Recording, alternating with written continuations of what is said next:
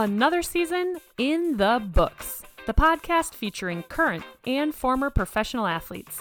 They come from all over the world, and many spent their college years studying and playing in the United States. We talk athletics, academics, and because life is so interesting, a little bit of everything else. My favorites, food, and cultural differences. I'm your host, Leslie Knight, 14 year vet in Europe's professional basketball leagues. I played one year in Switzerland and I'm currently on my 13th year in Spain with the club Movistar Estudiantes in Spain's top women's league, La Liga Femenina Endesa. All right, it's about that time, so let's get to it.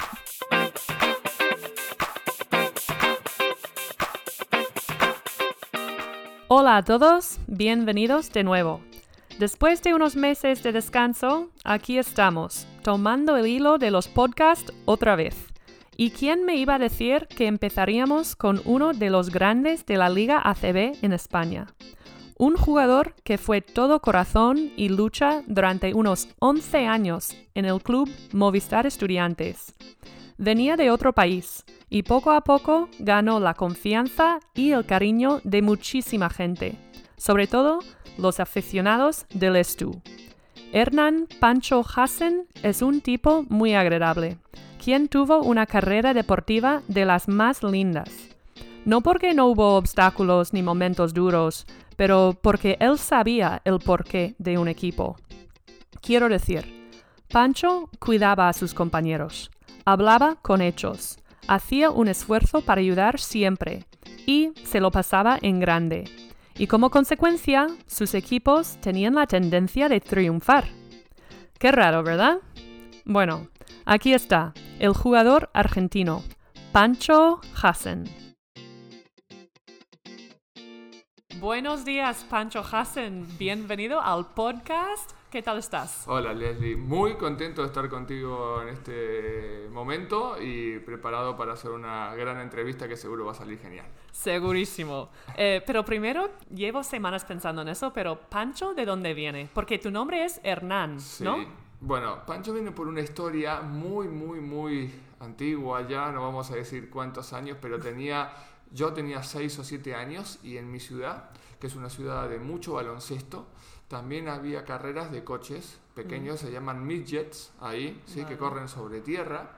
Y yo era muy, muy, muy aficionado, forofo, fanático, como decimos en, en Argentina, de un corredor de midget que se llamaba, eh, o que le decían Pancho. Vale. Y cuando perdía, lloraba porque no ganaba. Entonces mi primo fue el que me puso Pancho y a partir de ese momento nunca más me lo pude sacar a pesar de que mi, a mi mamá no le gustaba nada. No, no. Siempre quería que, que me digan Hernán. Claro. Eh, pero todos empezaron a casarme con Pancho y quedó Pancho para toda la vida. Ajá. ¿Y alguna vez hiciste una carrera tú de coches? No, porque son coches pequeños y no entro en ese. Me hubiera encantado porque sí que, a ver, mi infancia me pasaba muchísimo tiempo jugando con los coches de Mm. colección, muchísimo. Hacía mi, mi circuito y, y bueno, hacía los relatos como si fuera en vivo, relataba como si fuera Ah, en vivo. que va cogiendo la curva y no sé qué. Exactamente. Ah. Decía, "Va,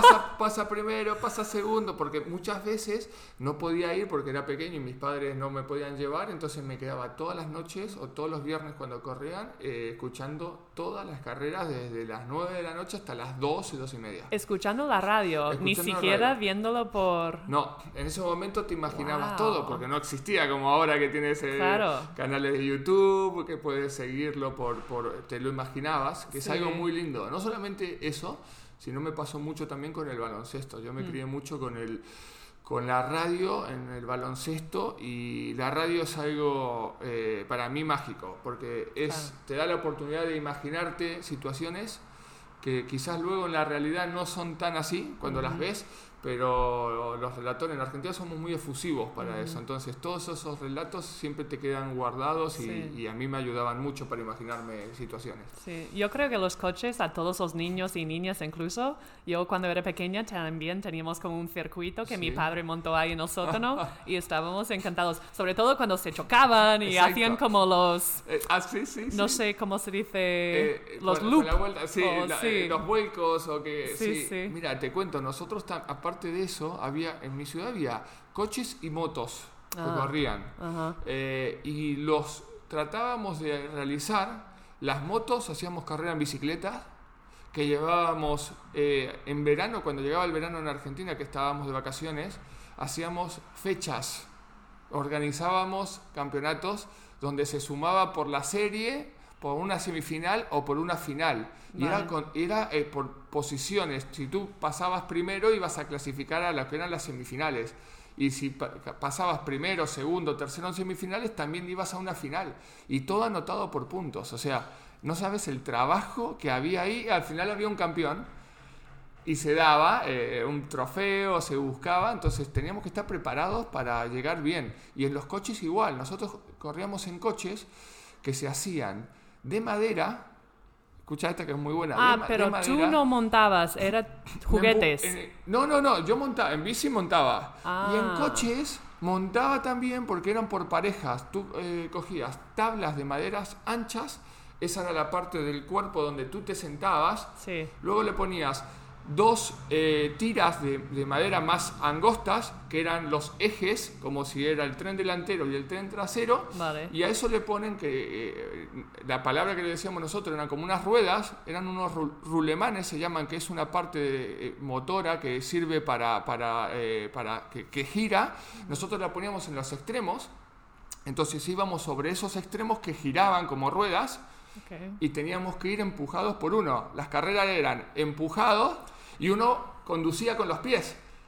Porque te sentabas. Como Flintstone. Igual, igual, igual, más o menos, pero aquí eh, en, en vez de los Flintstones que tenés que sacar los pies, lo único era, uno te empujaba y tú dabas dirección con la parte delantera apoyando los pies. Es como que ibas así, con los pies eh, estirados, y ibas girando. Ajá. Y Pues yo- que tu amigo sea fuerte, ¿no? Sí, Porque... Y sabes cómo tenía los talones, porque había otros que corrían y te pegaban en los tendones. No. Claro, porque algunos venían a pasarte y el que empujaba sufría todos los golpes aquí. Cuando eres pequeño no te importa, pero yo tenía mar- marcas en los tendones muchas veces de los coches que te chocaban por querer pasarte. Nada, no. Hacíamos un montón de, de Nunca había escuchado No, alguna y- cosa y- así. Y creo que no. Y no lo voy a escuchar, buena, ¿no? Es una historia muy buena esta, es muy buena porque lo pasábamos muy bien. Y hacemos un circuito redondo donde teníamos que ir pasando y bueno, el que más rápido empujaba eh, podía ganar. Increíble. Mm, Yo voy a mirar en YouTube a ver si busco algún Me voy a vídeo de... a ver si Ah. hay algo. Quizás hay alguno. O sea, lo tendré que buscar, pero te estoy hablando de hace mucho tiempo atrás. Sí. ¿eh? Pero bueno, tampoco eres tan mayor, ¿eh? No, bueno, pero nos inventábamos juegos, no es como hoy que los niños tienen la Play, tienen Sí. el ordenador para jugar. Nosotros tenía, nos aburríamos si no, entonces teníamos que buscar juegos y usar la imaginación. Y la verdad que lo pasábamos genial, son momentos que yo recuerdo, pero, pero con mucho cariño porque me, me formaron mucho en, en mi niñez.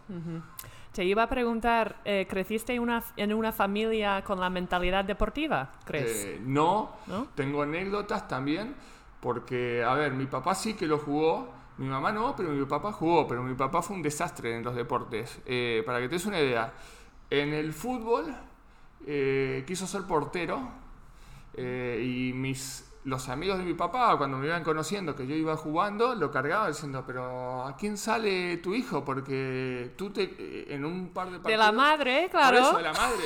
Porque, porque en un partido eh, de fútbol eh, le metieron 10 goles. Ay, pobre. 10. Y se cansó de meter goles y dejó, dejó el equipo, se fue. Dejó la portería y dijo, no quiero pasar más vergüenza y se fue. Hay una historia real de esa, porque no, no quería recibir más goles y recibió 10. Después se dedicó al baloncesto. En el baloncesto, eh, en un partido se enojó con el árbitro y tuvieron una discusión casi con empujones y le dieron 99 años de sanción a mi, a mi papá. ¿Cómo que no 29 No- años? 99 años de sanción por eh, increpar o casi un poco enojarse Así con que un- ya no podía jugar más. No, lo sancionaron de por vida, así que dicen, ¿a quién salió tu hijo? Así, con el fútbol un desastre. Y con el baloncesto tuviste una, una sanción muy grande, así que bueno, siempre lo cargaban a mi, a mi papá. Wow, pues tu madre... Sí, mi mamá Vamos. sí porque mi tío, el hermano de mi mamá, fue un jugador importante dentro de lo que era mi ciudad. Así ah. que ahí vienen los, los genes un poco de deportista, porque a mi padre lo cargaban siempre como que no. Mi madre siempre dice lo mismo, porque ella nunca tuvo la oportunidad de ah, jugar al básquet y siempre dice que, que, salimos de ella. ah, sí, pero muy bien, sí, sí, obviamente que salimos y yo soy algo muy parecido a mi, a mi mamá. Físicamente soy más parecido a mi mamá que a mi papá. Mucho más, sí. Ah. ¿Y, ¿Y cuándo dirías que empezaste a tomar el baloncesto más en serio? Eh, ¿Pequeño? A ver, mm, no te diría que muy de pequeño, eh, aunque a mí me gustaba mucho. Yo hice los dos deportes, hice fútbol y baloncesto, mm. hasta los 8, no, más, 10 años. Eh, después tuve que elegir uno de los dos porque se me, los horarios no me permitían hacer los dos. Creo que no me equivoqué, porque si hubiera sido el fútbol con dos metros me hubiera costado mucho jugar. Eh, yo, creería que a los 14, 15 años empecé a ver que podía tener posibilidades, porque yo hasta esa edad era, era bajo, no era muy alto. Hmm.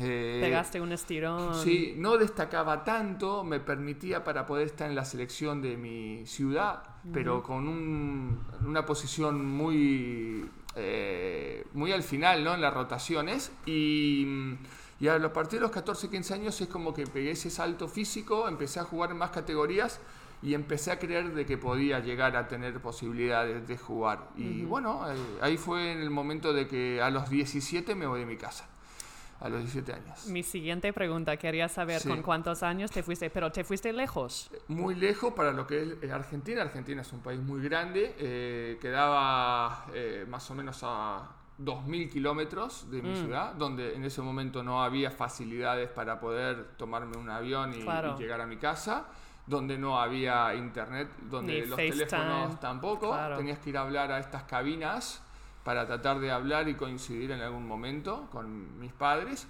Eh, fue un momento dramático dentro de mi familia porque tenía 17 años y mi mamá no estaba preparada para que nadie. Lógico, eh, las madres sufren más la, partida de sus hijos cuando se van tan, tan chicos, pero bueno, yo estaba decidido que lo quería hacer, me quería ir, me quería ir, quería probar. Y vino un día un técnico de mi ciudad eh, hablar con mis padres, eh, le propone que, vaya un año con, con, él a, esta ciudad, a jugar en el plantel profesional. Y bueno, lo tomé. Debo decir que al principio me costó mucho porque estaba muy lejos de todos, no conocía a nadie.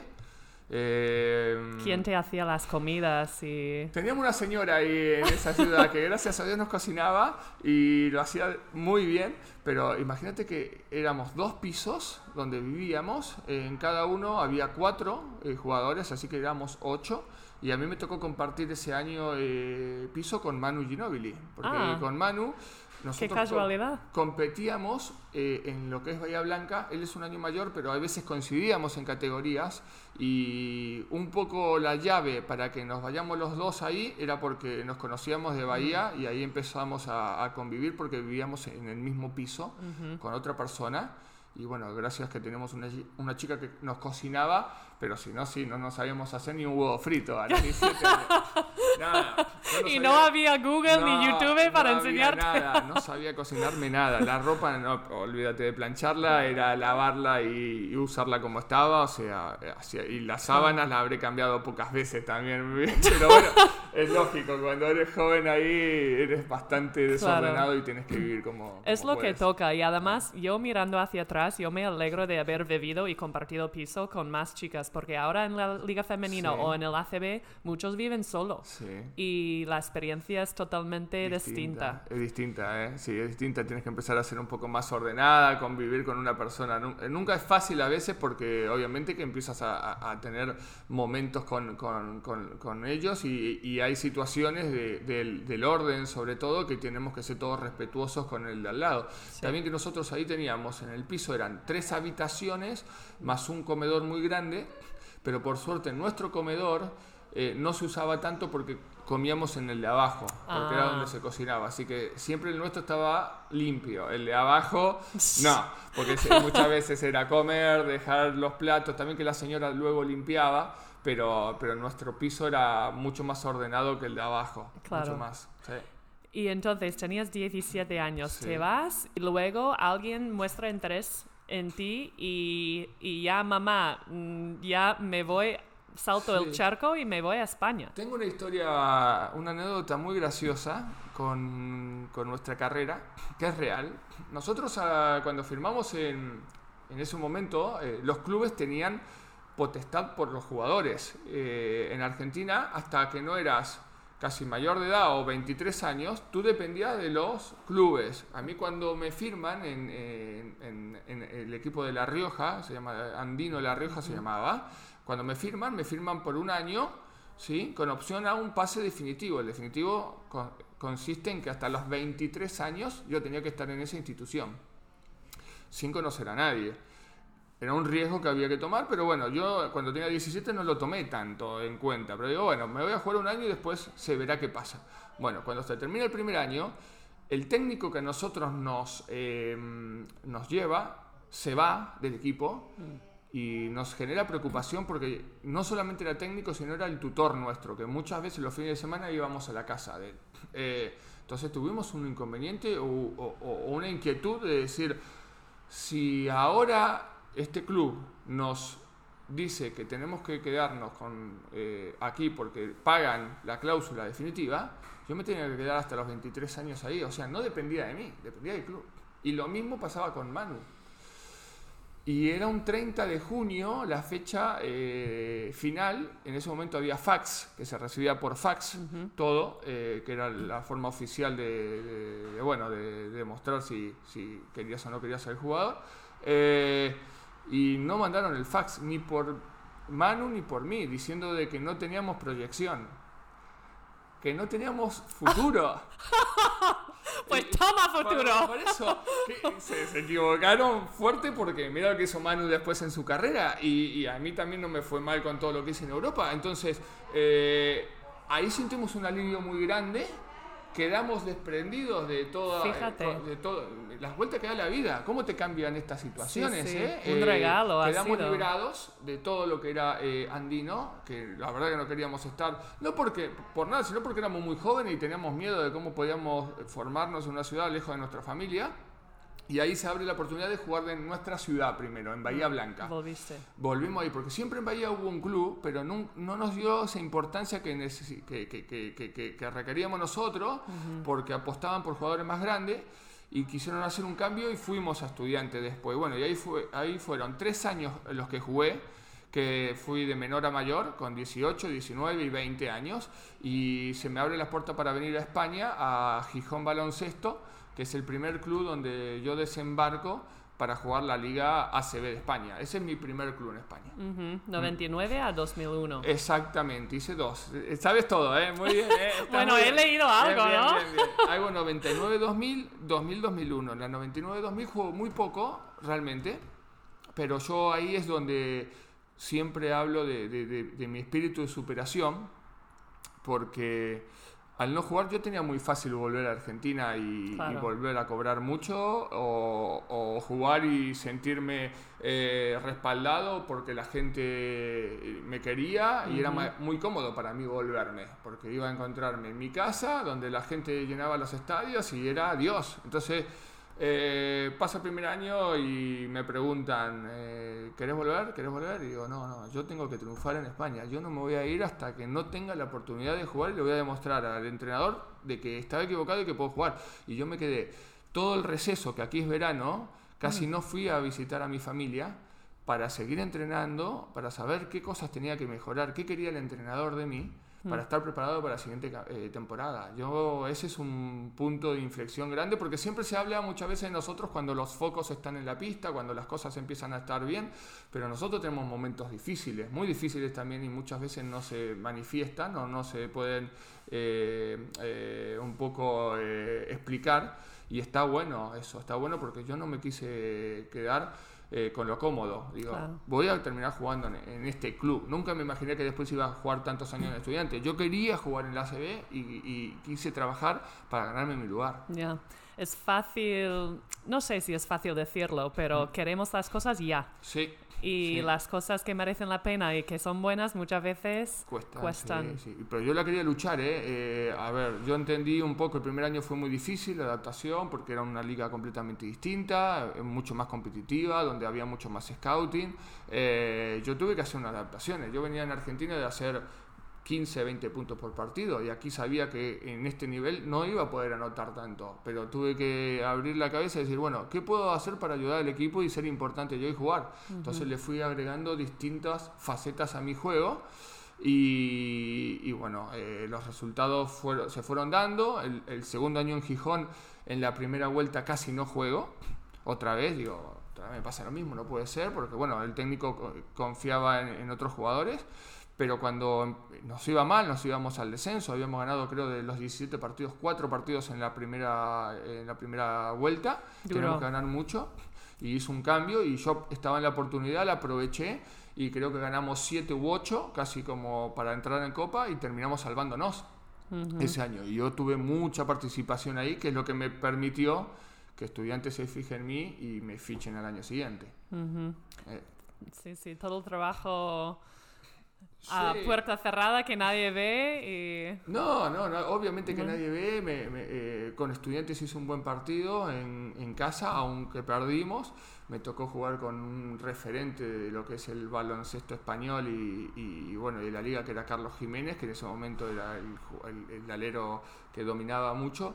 Y para mí fue una buena medida y siempre que soy muy competitivo y quería competir y ver dónde estaba y bueno, eh, competí bien, a pesar de que perdimos, pero recuerdo que intenté hacerlo lo mejor posible. Y bueno, al año siguiente lo tuve como compañero aquí, con un montón de jugadores. Y, y bueno, siempre me cuentan desde el club que en el momento que se habla de mi posible fichaje era un poco por esa casta, porque me veían como que eh, era como un coñazo, que siempre, estaba boom, boom, boom, nunca bajaba el nivel, siempre a los rebotes, a defender, eh, a robar pelotas, a tirarme al suelo, o sea, siempre intentaba desde ese lado contagiar y me sirvió para venirme. En Gijón, después de salvarme, querían que, que continúe eh, yo eh, no lo tenía claro o, no, o no lo quería, y también tuve una posibilidad de Valencia, que Valencia es mm. un club muy importante, pero a mí siempre me, me atrapó un poco lo que era estudiante, lo que se mm. escuchaba de estudiante. Estudiante es un club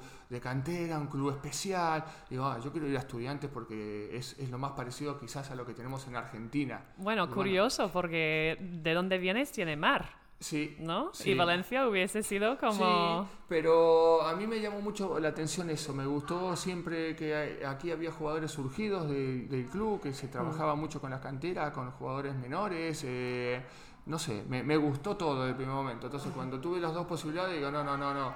A estudiantes, olvídate de la oferta de Valencia. Digo, vamos por estudiantes, vamos por estudiantes. Y bueno, se dio ahí y estuve súper contento el primer día que llegué aquí. Qué bueno, ah, qué bonito. Sí, sí, sí. ¿Y tú jugabas más de cuatro o de tres? Yo jugué toda la vida. empecé jugando de, de, base, que es lo que me permitió después ah. poder jugar en casi todas las posiciones. Yo jugué, porque como era bajo, no pegaba estirón, siempre en mi club de origen hacía todo. Llevaba la pelota, la tiraba, la volvía a coger en defensa, la llevaba, la tiraba. mis compañeros de, ahí dicen, tú eras un poco chupón, porque no la pasaba mucho, pero bueno, entendía de que era el que más condiciones tenía, entonces yo jugaba mucho de base eh, hasta los 17 años, hasta el equipo que fui a La Rioja, que el técnico me quería poner, pero después ya empecé a jugar más de tres. Vale. Empecé a jugar más de tres, que es la posición donde más cómodo me, me sentí siempre, pero acá en estudiantes la ventaja que a veces teníamos nosotros era que con Carlos podíamos jugar los dos juntos mm. en el perímetro eh, y éramos muy físicos porque Carlos eh, mide 2, 2, 3, casi 2, 4, y yo estaba en los 2 metros, pero eh, físicamente fuerte, entonces muchas veces hacíamos pareja los dos con un 4 abierto que teníamos en ese momento, que era Iker Iturbe, que, que, que, lo hacía muy bien, entonces éramos como que cambiábamos un poco la estructura de esos años de jugar, cuando a veces se jugaba con un 2 muy lanzador, que no, había, que no era tan físico, nosotros poníamos mucho, mucho músculo en esas posiciones y es donde más cómodo me sentía. En el 3 o, sin ser lanzador, porque no era un tirador, pero a veces en el 2 para defender y poder postear a, jugadores que eran más bajos que yo.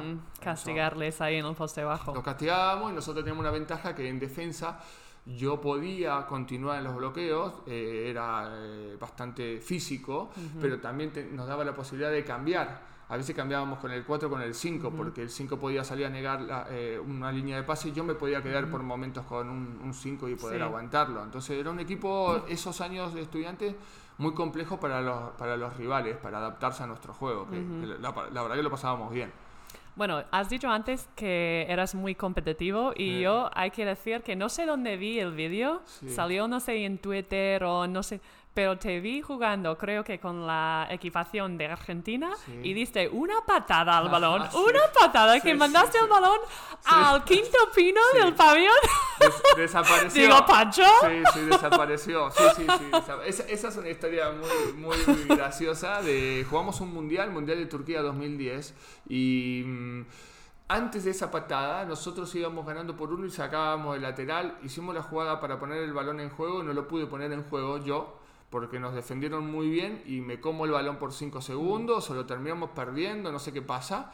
Y digo, ya veo que perdemos este partido y no pude pasar esa, ese balón. Y bueno, estaba indignado por lo que había sucedido. Minuto, Australia, preparan la jugada.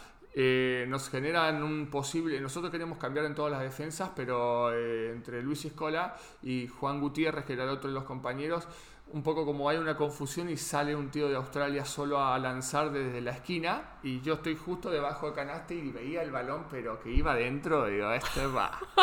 y en ese tiempo ya se me ocurrió, ¿cómo voy a perder el balón en el lateral? Eh, perdimos el primer partido, se me... todo en, en, en, lapso de un segundo.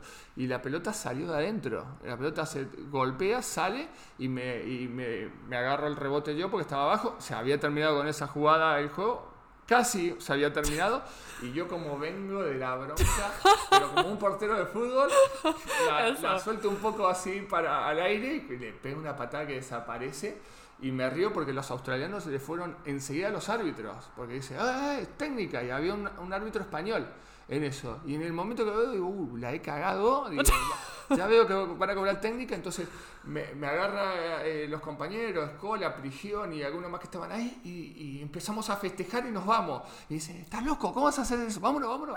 Y nos vamos, porque a ver si los árbitros quieren continuar. Entonces nos fuimos al vestuario, se terminó la historia y me acuerdo que el, el árbitro español me dirige en un amistoso aquí cuando empezamos la temporada y me dice, ¿estás loco? ¿Qué patada pegaste? me comprometiste, casi te tengo que cobrar una técnica. ¿Estás loco? ¿Qué haces? Y me salvé. Hubiera sido, imagínate que cobran técnica, nos meten dos libros y perdemos por la patada. Hombre. Bueno, pero sí, sí, fue una patada que le pegué con todas las ganas, eh, con todas las ganas. A ver quién se quedó con el balón. No sé, creo que no se devolvió más. Eh. Está por ahí o, salió por una de las ventanas del pabellón que rompía algo. Pero no, fue muy buena la patada porque llegué a la segunda bandeja, ¿eh? Increíble, pero de lleno, la casé de lleno, totalmente. Bueno, podríamos hablar, creo que horas sobre tu carrera de baloncesto, em, pero no sé, yo sé que es una pregunta difícil, pero ¿podrías elegir algún recuerdo de tus 11 años aquí en Estudiantes para pintarme un poco un, cuadro de cómo lo viviste aquí? Yo de hecho lo pensé, digo, yo estaba en España cuando ¿Ah, tú... Yo llegué en 2009. Mira. Y tú estabas aquí, todavía. Pero yo como estaba en mi mundo y no sabía mucho, pues yo no, fui, no fui a muchos partidos de Real Madrid, ni de Lestu, ni... Pero tú estabas aquí jugando y digo, anda, hubiese sido... Molaba, sí, sí, porque yo estuve hasta el 2011 jugando aquí, sí, sí, sí. A ver, recuerdos. Eh, no tenemos mucho tiempo, así no, no, vamos a pensar. Eh, final de liga, eh, yo creo que uno de los mejores momentos cuando eliminamos a un Vasconia que había perdido cuatro partidos en la liga regular nada más y nos metemos en una mm. final. Estudiantes siempre se quedaban en semifinales. Nunca podía pasar una final. Históricamente era el equipo que llegaba hasta ahí, pero no podía pasar. Para mí fue uno de los mejores recuerdos llegar en ese viaje. La gente esperándonos en, los delfines. La demencia también. Sí, para festejar, porque fue épico, eso, ese playoff fue increíble, la verdad que fue increíble y, y fue uno de los mejores momentos que tuve. Que Y os metisteis en la fuente, Sí, ¿no? sí, nos bañamos en la fuente, todo. Eso fue en un momento en eso. Después, cuando eliminamos al Madrid dos veces, que en ese momento sí podíamos presumir de ser el primer equipo de Madrid, porque los teníamos de hijo, le ganábamos, todos los partidos le ganábamos al Madrid. Fueron dos años fantásticos. Eh, esos son uno de los mejores recuerdos. El otro es cuando nos salvamos del descenso, que tuvimos que ganar tres partidos seguidos, porque a mí me pasó vivir las mejores y las peores. Y yo siempre destaco que a mí me gustan más, no sé por qué, las peores, porque ahí es realmente donde se ve el, eh, la Los persona colores, que eres ¿no? y, y los valores. Porque cuando todo va bien es mucho más sencillo, pero cuando las cosas van mal es cuando tienes que poner ahí todo. Y yo te diría que el segundo momento más importante es ese cuando nos terminamos salvando en León, Mm. que mucha gente nos acompañó y fue un, un alivio Uf. el poder mantener la categoría porque, bueno, no, no Sí, me hubiera sí. gustado pasar la historia como... como como un Estresante, descenso, ¿no? Así que sí, fue duro, fue duro. Pero bueno. Qué bonito, pero también jugasteis Euroliga, ¿no? Sí, Y jugamos Euroliga, jugamos muchas Eurocup también, jugamos Copa del Rey, o sea, hemos viajado mucho, tuvimos un montón de anécdotas y viajes, amistades, o sea, eh, hicimos una Final Four de, de- de- de la FIBA Cup en su momento que la jugamos en Girona, o sea, tuvimos muchos momentos muy buenos. A ver, yo recuerdo la- el año de Euroliga fue muy bueno, la verdad que a mí me gustó, a pesar de no pasar de grupo, pero fuimos a canchas muy bonitas, nos tocó el FS Pilsen, que era un mítico club como el eh, Bolonia, eh, tuvimos que ir a- también a jugar a Bolonia, en una cancha preciosa. Eh, nos tocó eh, Partizan, que también eh, histórico, Olympiacos para jugar, o sea, fue un grupo muy bonito y lo disfrutamos un montón todo lo que fue Europa. qué bueno. Eh, también quise preguntarte un poco la selección argentina. Ya has mencionado a Manu Ginobili antes, a Escola. Eh, vaya nombres. Ah. ¿Qué huellas crees que dejaron en ti?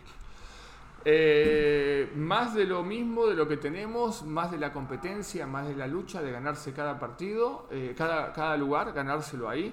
Yo aprendí mucho. Yo cada vez que tenía que entrenar ahí, sabía que iba a ser como una carnicería, porque los entrenamientos eran muy, muy, muy duros, muy competitivos. Estaba Nocioni, Delfino, Pepe Sánchez, eh, Prigioni, eh, teníamos Oberto, teníamos muy buen equipo, muy buen equipo, pero Ah. los entrenamientos ahí eran durísimos. Eso sí, fuera de la cancha éramos todos amigos, lo pasábamos genial. Pero adentro, adentro era muy duro y a mí me sirvió. A mí me ha tocado la desgra- desgracia, entre comillas, muchas veces de ser el jugador que siempre estaba entre quedar o no quedar. Porque teníamos tan buenos jugadores en el perímetro que me ha, me ha tocado la decepción de quedar afuera de mundiales eh, o de Juegos Olímpicos hasta que tuve la oportunidad. Pero bueno, yo competía con, con jugadores que estaban en el NBA y era muy difícil poder quedar y yo lo entendía. Pero bueno, siempre estaba para tratar de ganarme el lugar y- y yo lo tomaba como un aprendizaje. Yo escuché un podcast Sí. hace unas semanas, creo que te lo dije hace unas Sí. semanas, pero se llama Ración de NBA. Sí. Y hablabas de las concentraciones y que no sé cuánto tiempo pasas con tu equipo, un mes o, o más. Y decías que nunca estuvisteis aburridos entre vosotros. Y que quizás otros equipos sí, pero Sí. vosotros como Sí. que había siempre... Buena química. Sí, y digo, em, ¿cómo, ¿cómo se consigue eso? Y, y la importancia que tiene luego Sí. en la pista. ¿Cómo se consigue? Yo creo que se consigue siendo empático. Me parece que cuando uno está al lado de la otra persona y va sabiendo cómo se siente y si lo puede ayudar en algo o estando en, en en las situaciones o en los momentos difíciles, porque todos tenemos momentos difíciles, en, en- en temporadas largas como aquí, que pueden ser de un año, como en temporadas cortas de un mes y medio. Y me parece que la clave es eso, de compartir momentos, de pasarlo bien, de dejar un poco de lado lo que es baloncesto para estar en la vida normal. Volviendo al tema, lo que más había era esa química de que cada vez que nosotros estábamos juntos, lo pasábamos bien y dejamos de lado todo, el tema de baloncesto. Hablábamos de la vida, hablábamos de momentos de pasarla juntos, fuera de, lo que era concentraciones, de buscar momentos de vacaciones juntos. Eh, cuando jugábamos acá muchas veces quedábamos para hacer una barbacoa o algo. Entonces había mucha afinidad, mucha amistad se creaba, porque al ser un grupo que trabajaba duro, a veces lo sufríamos, estábamos todos muy cansados y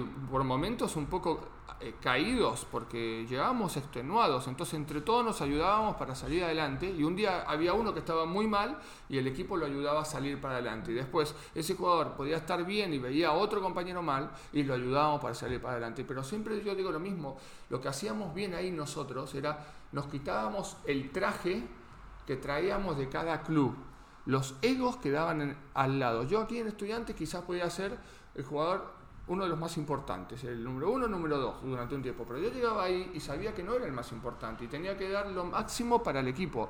Y a Manu Ginóbili, que jugando en NBA, le pasaba igual. Cuando llegaba ahí, era uno más que intentaba dar lo máximo para el equipo. No había nadie que iba diciendo, ah, yo porque soy NBA voy a hacer esto. No, ninguno. Todos dejábamos nuestros trajes de clubes siendo los más importantes en beneficio de la selección. Por eso me parece que esa es la clave que nos haya ido también los años que, no, que competíamos. Me haces casi emocionar aquí, porque no, porque así como que se consigue las cosas cuando la gente no se trata de, de ser mejor o... Primero siempre la pregunta que, o siempre lo que a mí me gusta decir cuando hay reuniones de equipo y todo es ¿Qué das tú antes de recibir? Después recibirás cosas, pero primero tú tienes que dar. ¿Qué vas a darle al equipo? ¿Qué le vas a dar? ¿Tú le vas a dar defensa? ¿Tú le vas a dar bloqueo? ¿Tú le vas a dar punto? ¿Tú le vas a dar ritmo? ¿Tú le vas a dar buena armonía al grupo? Bueno, primero tú tienes que dar, pero viste, muchas veces pasa que ah, nos pasa como, como eh, eh, jugadores o jugadores que decimos, uh, el equipo no me ayuda, yo no estoy bien en esto, porque el equipo... Y decís, bueno, sí, pero a ver, vamos a dar vuelta a esto. ¿Cómo puedes sentirte mejor tú? Bueno, me puedo sentir mejor haciendo yo esto para el, equipo. Y ahí te va a cambiar la idea, porque si tú empiezas a dar algo, no estás esperando nada, y después te van a dar a ti. Pero el problema es ese, ¿no? Que cuando todos se ponen a esperar algo de sacar del equipo. No, primero hay que poner todo arriba de la mesa y después cada uno que vaya tomando lo que vaya necesitando en beneficio primero del equipo y después de él. Entonces, bueno, me parece que esos son un poco los, eh, los pensamientos que tenemos que tener como jugadores y hay que hacer mucho hincapié en eso, me parece. También eh, no puedo dejar de pensar en que vosotros, en los momentos que estuviste con la selección o con tus equipos aquí en Estudiantes, nadie tenía smartphone, nadie, tenía iPhone. ¿Tú crees que la tecnología está cambiando los ambientes de los equipos por lo bueno o por lo malo? Sí puede. Los, Porque pienso en los viajes, las cenas, eh, quizás miras en el bus y ves a todo el mundo con su móvil. Seguramente tus viajes en bus con la selección eran totalmente distintos. Sí, sí puede. Es verdad lo que decís, es, un es, una, es una buena, un buen punto de vista, pero me parece que también es, es parte de los equipos de tratar de buscar los líderes que en algunos momentos se deje un poco todo lo que pueda hacer redes sociales o todo lo que esté por fuera y tratar de meterse más en lo que es eh, el grupo. Yo creo que ahí es clave. A mí, hoy estando en otra situación de, en cuanto a la conformación de equipos y, lectura de, lo que son las dinámicas, a, a mí realmente lo que me gusta, más allá de las estadísticas, que son muy importantes, porque no te voy a mentir, cuando tú tienes que empezar a buscar jugadores, lo primero vas a ver un poco en la base de datos cómo juega tal jugador o jugadora, pero también después es cómo se comporta en cuanto a las estructuras de equipo. Porque me parece que el, crear un buen grupo y, gente que esté preparada o esté ayudando para, para lo que es un equipo es clave. Entonces me parece que ahí, hoy las redes sociales es como que terminan filtrándose dentro de lo que puede ser un grupo, porque cuando el grupo es fuerte y están mucho tiempo juntos, eh, es como un puño cerrado que nadie puede entrar a, meterse. Pero cuando empieza a haber redes sociales, más eh, eh, teléfonos, llamadas, familiares, que también pasa, porque los familiares muchas veces, y es lógico que no sean del todo objetivos, porque quieren más a, su hijo o quieren más a su hermana, entonces cuesta más. Entonces, para ahí es importante tener un grupo consolidado, llevarse bien, porque el día de mañana cuando te llega un comentario de esos, estás fuerte y dices, no, no es así, porque lo que queremos es el, el equipo primero, no puedo ponerme yo delante. Entonces, es bueno, cuando eso hay grietas, es donde empiezan los problemas. Por eso es importante generar grupos buenos. Tú tienes tres hijos. Sí. Y el más mayor tiene 16. 16, sí. Ajá. Me imagino que tiene móvil. Sí, tiene móvil, sí, tiene móvil, sí.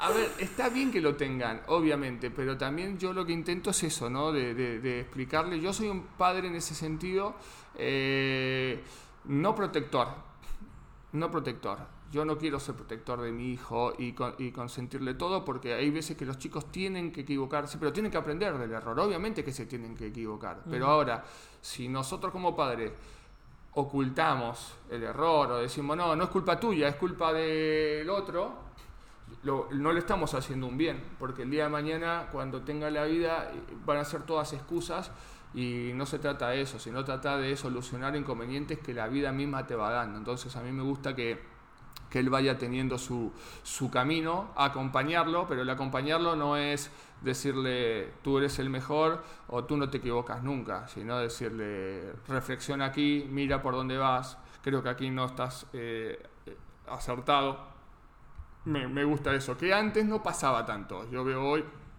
que ha cambiado mucho el tema de la sociedad y se encuentran a veces los padres que son más protectores y en definitiva creo que le están, lo están perjudicando a la larga a sus hijos porque, bueno, nada, creo que la personalidad cada uno la va creando a medida de que va teniendo inconvenientes o,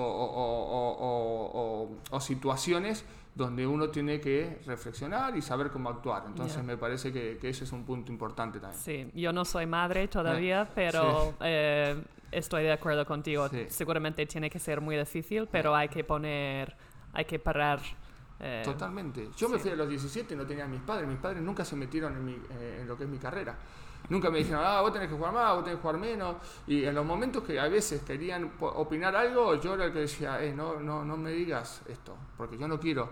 Yo quiero, yo estoy, yo te quiero como papá, como mamá, pero ahora el equipo es el equipo y lo más importante es el equipo. Yo no creo que esté por encima del equipo, ni mucho menos. Pero ellos no lo hacen con, maldad, sino porque no saben. Claro, no están en los entrenos. no están y no tienen, eh, no tuvieron la oportunidad de estar en equipos profesionales, eh, en un grupo de 12 personas, o sea, no están sencillo. Para ellos es todo nuevo, pero bueno, es, es un tema importante eso. Por eso hay que darle lugar y siempre digo que hay que dejarlos trabajar a los chicos, a los entrenadores también, que son los que saben eh, de todo esto. Y, bueno, cada uno en su lugar. El primer día que nos conocimos, no sé si te acuerdas, pero yo estaba ah, ahí abajo en la pista tirando con David y bajaste y viniste a introducirte y me quedé como, anda, este hombre sabe mi nombre, como ha hecho sus deberes. Y me contaste una cosa, pues que me impactó un poco en esa conversación y no sé si te acuerdas, pero me dijiste eh, algo como qué era muy importante de mm. este año y qué, qué debería disfrutar. Hablabas de los viajes. Sí y decías, los viajes son súper bonitos, los más importantes, y como estamos hablando un poco de compañerismo y tu equipo de la selección, eh, ¿por qué? Ah, ¿Qué querías decir con eso? ¿Por qué los, viajes valen tanto? Porque los viajes surgen anécdotas, surgen momentos buenos de, viajes en avión, eh, viajes en autobús, juegos que haces, eh, comidas que se generan, eh, ¿por qué no a veces salida con el grupo? O sea, genera eh, ambiente de familia. Yo creo que eso es importante porque cuando estás en, en Madrid por ejemplo, ahora, terminas y te vas a tu casa y desconectas del todo y, hasta ahí llega el, momento comprometido con el equipo. En cambio, los viajes son muchos momentos buenos que se pasan y, empieza a haber charlas de todo, charlas de, tu infancia, de momentos difíciles, de momentos agradables. Eh, para mí son los momentos más lindos que puedes compartir. Eh, y ya te digo, cada vez que tengo comidas o algo con, o, con ex compañeros, salen siempre anécdotas de viajes, de lugares donde conocimos, de pasear, y me parece que es muy lindo para disfrutarlo. Creo que los viajes hacen equipo, yo creo que los viajes hacen equipo. Em, ¿Cuántos años estuviste como capitán aquí en el Estudiantes? Eh, en el momento que se retira Nacho, que Nacho juega, si no me equivoco, hasta la 2000, 2005, 2006 entonces yo empiezo a ser capitán creo que en la 2006-2007, estuve como cuatro años como capitán. Antiguamente, siempre en estudiantes estuvieron, eh, los capitanes eran jugadores surgidos del club eh, que habían formado, bueno, parte de la cantera. Nacho para mí es una referencia total y para mí fue un orgullo ser el siguiente capitán. ¿Y qué consejos darías a capitanas y ah. capitanes de equipos de hoy en día? Tú como capitán, ¿qué intentabas hacer dentro y fuera de la pista? Sé que creo que ya después de esta conversación sé más o menos cómo, cómo eras. Pero... Yo siempre digo que a mí me gusta mucho, a mí me gusta, a pesar de ser argentino, los argentinos hablamos mucho, porque es verdad que hablamos mucho, pero yo creo que el ejemplo se da con los hechos, más que con las palabras. A mí siempre me gustó dar hechos y, e intentar dar lo mejor para el equipo y que se, que se muestre eso.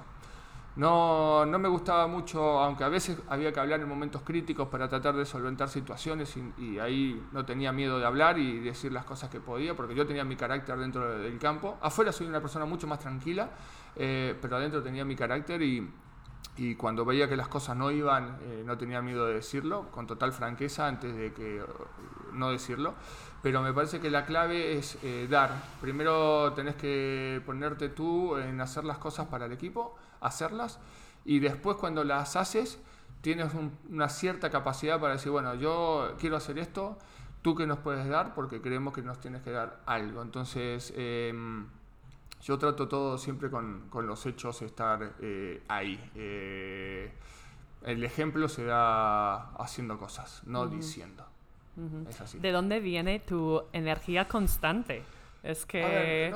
no, siempre tengo... El, eh, no sé, para todas las cosas quizá no. Yo amo lo del baloncesto, me encanta, me encanta lo de, los equipos, disfruto mucho las, las, buenas energías, pero también disfrutaba de, la, de, los momentos difíciles para sacarlo. Para mí eran todos unos retos esos.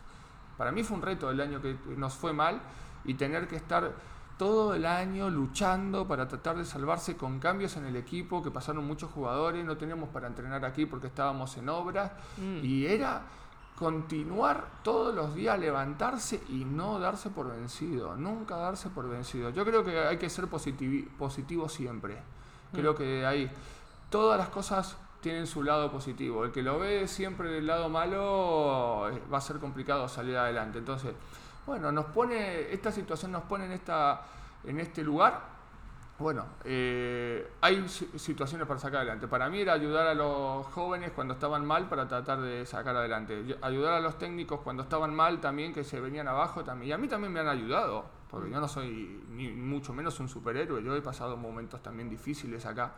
Pero cuando uno inconscientemente da todo eso, tienes muchos, mucha gente que te ayuda y es lo reconfortante, saber que nunca vas a estar solo, sino que vas a tener gente al lado de que va a querer que, tú salgas adelante. Creo que eso es lo mejor de todo. Muy bien. Y hemos dicho que tienes tres hijos. El más mayor 16, chico, el siguiente. 14 nena, Nayara, y 8 Tommy, el más pequeño. ¿Y son todos fans del baloncesto? Son todos fans del baloncesto, juegan los tres. Eh, Joaquín está jugando ya aquí en Estudiantes, Nayara está en mi ciudad jugando y es la más parecida a mí, eh, en el sentido de que es como mi karma, que todos los días papá llega a entrenar, papá esto, papá lo otro, no me sale esto, se enoja. Eh, es muy competitiva, hasta que muy cabezadura, porque yo soy muy cabezadura, lo debo reconocer, así que ama el baloncesto y el más pequeño es una máquina jugando porque es el que más pude disfrutar yo, porque casi él nace cuando yo ya estoy retirado, ah. entonces lo disfruté muchísimo de llevarlo, de estar con él, de acompañarlo y, lleva el, baloncesto en las venas. Entonces me imagino que conocen bien la selección femenino de Argentina. Sí, que conocen. Eh, a, a Meli la tiene Nayara, la nena mía, hasta como loca y no podía creer que pueda estar compartiendo equipo con ella. Me dice, papá, que me deje una camiseta, eh, que me firme la mía cuando vaya. O sea, está súper ilusionada de poder conocerla en Qué bueno, qué mundo más pequeño, ¿eh? Sí, sí, sí, Para ella, eh, que esté aquí yo y que pueda estar con, con el plantel femenino, eh, siempre viajando o acompañándola, bueno, Nayara está con muchas ganas de venir y ser parte. Así que ya la verán aquí en los entrenamientos y les va a hacer un montón de preguntas porque le encanta el baloncesto. Y tiene 14 años, entonces será, mm, ¿tú crees que va a jugar de... ¿Será alta? Yo no sé si será alta eh, o no, pero yo estoy convencido de que ella lo tiene claro, de que va a intentar eh, poder jugar al baloncesto. Pero obviamente que estudiando, pero para ella su sueño sería jugar a, a lo máximo que pueda. Eh, yo soy partidario también de que puedan ir a Estados Unidos a universidad. Me encantaría de que vayan a universidad para que eso le dé una educación también y que puedan, eh, el, el baloncesto sea el vehículo para, para, para que puedan estudiar algo. Así que yo estoy convencido que lo van a hacer hasta el día que quieran porque ya tienen dentro esa, es- ese, ese mono de baloncesto. Esto estoy seguro. Bueno, gracias por sacar el tema de estudiar, porque este podcast se llama Another Season in the Books, Muy bien. que quiere decir otra Sí. semana o otra temporada como terminado y a la vez otro, otra temporada dentro de los libros, Me estudiando. Eh, y en el podcast que te escuchaba en Sí. Ración de NBA, hablaste también de la importancia de seguir formándose uno fuera de las canchas. Sí. Eh, entonces, eso lo tienes muy en mente para tus hijos, eh, para ti. No sé si durante todos tus años, si has podido seguir Sí. estudiar algo, no yo, lo sé. Yo intenté, sí, eh, hice cursos de gestión deportiva Mm. que me interesaban mucho. Eh, ahora, eh, desde el momento que eh, me alejé un poco del baloncesto, he perdido un poco la fluidez con el inglés y estoy haciendo otra vez inglés. Mm. Y soy muy cabeza dura y estoy metiéndole mucho tiempo para, para volver a tener eh, el idioma fluido. Nunca fue fluido del todo, pero siempre me hice eh, entender, pero a mí me gustaría tenerlo fluido, entonces yo sigo eh, preparándome. No soy, soy una persona muy inquieta. Yo no me puedo quedar qui- quieto nunca, ni un domingo. Si tengo algo que hacer, hago algo. Y si tengo que aprender, eh, ya sea de lo que puede hacer inglés, de lo que puede hacer gestión deportiva, de lo que puede ser entrenador, porque no, no tanto por querer entrenar, pero sí en cuanto al aprendizaje de, de cómo salir de momentos difíciles, eh, jugadas y demás, me encanta. Me encanta cultivarme, me encanta aprender, porque creo que no hay edad para, para dejar de hacerlo. Y yo siempre les digo a los chicos lo mismo. Hoy tienen más facilidades ellos que nosotros. Eh, antes no había tanto la, la educación a distancia. Hoy la tienen y para mí el estudio es clave. Y si yo algo que me hubiera gustado hacer era haber ido a Estados Unidos a estudiar. Mm. Y no me animé a hacerlo, eh, porque bueno, ya a los 17 era casi profesional todo, pero si volvería atrás es algo que, que lo haría. Ujú. Vale, un par de preguntas más, Sí, así rápido. quieras, no tengo apuro, no te preocupes. Creo que llevabas el número 5 o Eh, cambiabas cada no, año. Yo jugué siempre aquí con la 14. Ah, Es mi número de pequeño que jugaba en mi ciudad y lo llevé, salvo los años que tenía eh, en el equipo algún jugador eh, con más antigüedad que yo. Por ejemplo, cuando vengo aquí estaba Alfonso Reyes, el hermano de Felipe, que estaba la 14. Ese año me dijo, ni de coña, te doy la 14, es mía, vale, jugué con la 4. Pero al año siguiente ya me quedé siempre con la 14. Eh, tuve que jugar en mi ciudad con otro número porque la 14 en un momento se retiró por un- otra leyenda del baloncesto. Entonces me fui a elegir la 5. Pero mi número de toda la vida profesionalmente fue el número 14. ¿y por qué 14? Porque un técnico en, en mi ciudad, cuando era pequeño, que, que para mí era mi ídolo porque jugaba en el equipo mayor, me decía, tú tienes que jugar con la 14 porque yo juego con la 14 y me marcó mucho en esos años y a partir de ahí quedé con la 14, 14, 14 y bueno, fue por él que, que me Vale. con ese número. Vale, y hablando del inglés, eh, cuando tú jugabas tenías un, lo que decimos en inglés es tu bread and butter move, que quiere, Eh. quiere decir tu pan y mantequilla, tu, pa- Sí. tu comida del día, tu Sí. movimiento estrella que Sí. siempre hacías. ¿Tenías uno? Movimiento estrella en el juego, dice Sí. tú. Eh, sí, fui aprendiendo que me reía mucho, porque cuando las piernas no te daban demasiado, yo engañaba mucho con la, con la finta del balón, Ujú. eh, jugando en poste bajo o algo, como que soltaba dar el pase, pero me la volvía. eh, yo era como que hacía finta por la espalda del jugador, entonces muchas veces cuando el jugador perdía el balón de vista, lo que hace, se giraba. Por la espalda de tu Sí, defensor. Sí. ¿Tú estabas Sí. posteando? Yo me posteaba, por ejemplo. Entonces, por momentos cuando ya tenía que empezar a pivotear, en vez de fintar por el aro, un día te lo explico si quieres, ¿no? en la cancha no hay problema. Sí. Entonces, lo que hacía era, cuando el defensor me levantaba un brazo, yo me metía por debajo como para pasar la pelota. Ah, Entonces, ese, ese jugador defensor pensaba que había dado un pase y quería girar su cuerpo Un para una ayuda. Entonces, yo volvía sobre mis pasos con el balón y podía lanzar. Era esa una y la otra que he hecho varias veces, eh, cuando el jugador mío daba la espalda a laterales o fondos porque querían defender por scout, le hacía golpear la pelota por la espalda o en el culo para meterme en pista y tirar una bandeja. Esa también, esas dos eran las que Si más te me gustaban. bien, Me está bien. Si no te sale bien como a mí el año pasado, ¿No te, quedas bien? como... Es verdad. Eh, eh, bueno, pero hay que intentarlo. Hay que intentarlo porque es un recurso más y no está mal. A mí, te digo, eh, creo que el 99%, una vez sola recuerdo que no me salió porque le pegué muy flojo a la espalda, me parece, o no me dio tiempo para meterme en pista y el árbitro me cobró fuera. Pero las demás veces me, me salió. Y la de la finta, te recomiendo que la veas porque eh, es buena. Hay, hay- se ha visto más jugadores que la hacen y es buena porque el jugador pierde completamente la visión de, de la pelota y muchas veces se da, se da vuelta. Sí, sí. Eh, Es, es engaño, esto es todo trucos, todo trucos, es verdad. Y cuando venías a España a jugar, ¿llevabas algo en, el, en la maleta que era como un producto de comida o algo que tú sabías que no ibas a poder encontrar en España? Al principio sí, al principio sí, porque pensábamos que el dulce de leche, que es algo que a nosotros nos gusta Ah. mucho, eh, yo quería el dulce de leche, eh, pero después empezaba a conseguir, pero al principio sí, me traía los dulce de leche de, de Argentina, Sí. Eh, pesaban un montón en la maleta, pero, pero bueno, sí, sí que me los traía. No sé si conoces a Gisela Vega. Eh, me ¿Te suena mucho. suena? Jugó sí. en la selección Sí, de Argentina, es sí, una pivot. Sí, sí, sí, sí. Yo viví con ella y con Meli hace años en Zaragoza y hacía un postre con dulce de leche que, ¡buah! Vaya ¿eh? bomba lo- lo de que calorías, pero riquísimo. es muy rico, pero termina siendo muy dulce, ¿no? Que comes un poco y dices, no quiero más, ¿no? Sí, nosotros dulce de leche le ponemos a todo dulce de leche, a, a todo le ponemos dulce de leche. Los, pa- los panqueques que hacemos, pancakes que hacemos, arriba va dulce de leche. Eh, las tostadas con dulce de leche. Y si no, con a cucharada limpia en el mismo pote con Sí. dulce de leche. Increíble, sí. Yo lo hago con crema de cacahuete. Ah, bueno, es verdad, es verdad, la crema es muy buena, pero el dulce de leche, yo prefiero el dulce de leche antes que la crema de cacahuete, tengo que serte honesto en eso. Y poco más, eh, por curiosidad, Sí. la última, eh, cuando tú estabas jugando aquí en España eh, y tenías compañeros de los Estados Unidos o donde sea, Sí. ¿hay alguna palabra en inglés que te parece gracioso o divertido de decir o que alguna palabra que te cuesta mucho, que todavía la pronunciación como que no te sale? Eh, nos reíamos con unbelievable. Unbelievable.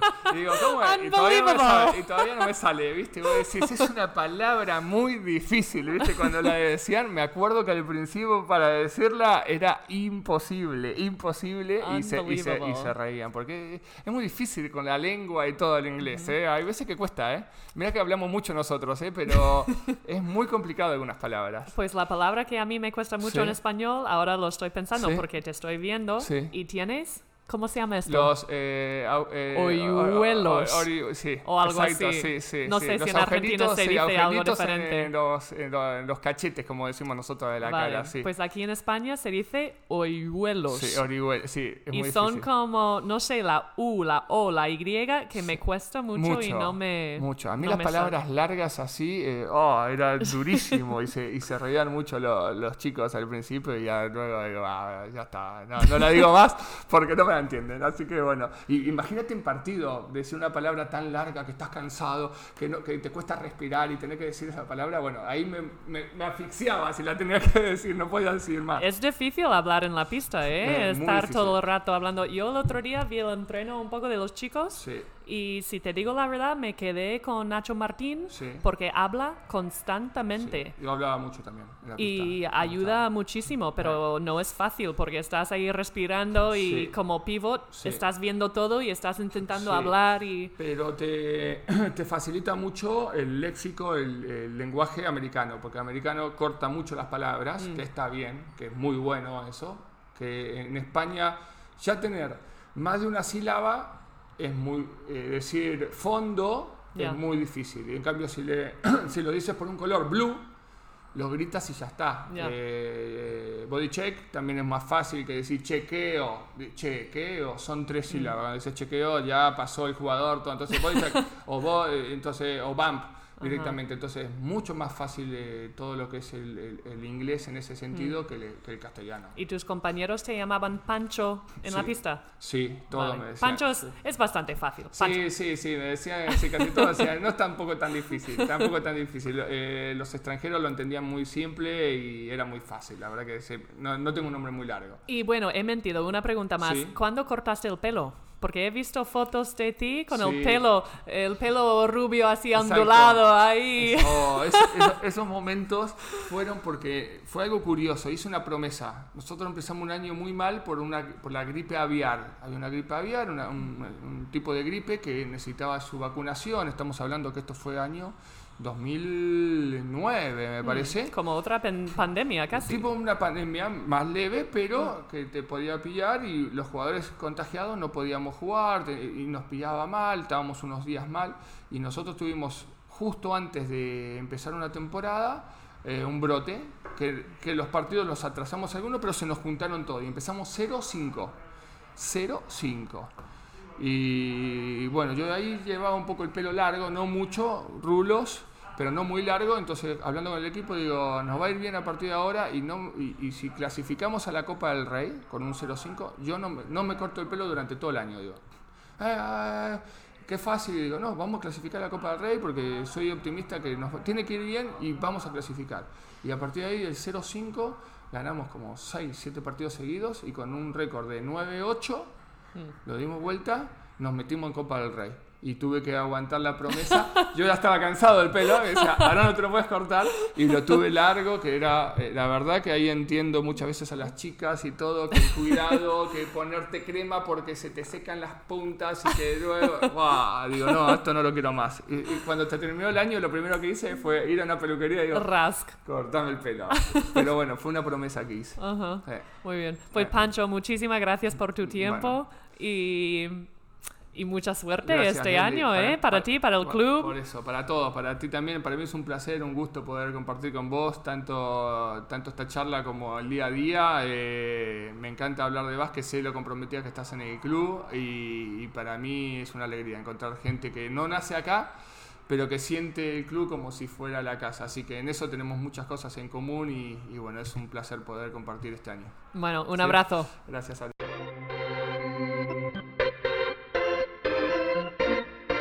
Y así concluimos el primer podcast del otoño del 2021. ¿Qué te llevas de las palabras de Pancho?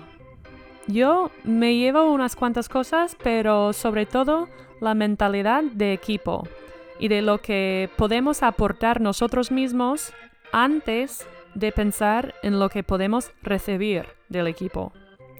A veces es fácil perder un poco el norte, ¿no? Y empezar a pensar de manera más individualista. Pero creas o no, el camino al éxito está en el equipo, en trabajar juntos, en compartir, en escuchar y en cuidar el uno al otro. Palabras muy sabias y creo que imprescindibles hoy en día. Muchísimas gracias, Pancho, por hacernos ver de nuevo de qué se trata este deporte y de lo que realmente importa. Y bueno, ya está, oyentes, ya podéis seguir con vuestros días y tareas. Espero que os haya gustado mi conversación con Pancho y ojalá nos encontremos por aquí de nuevo muy, muy pronto. Cuidaros mucho. Chao, chao.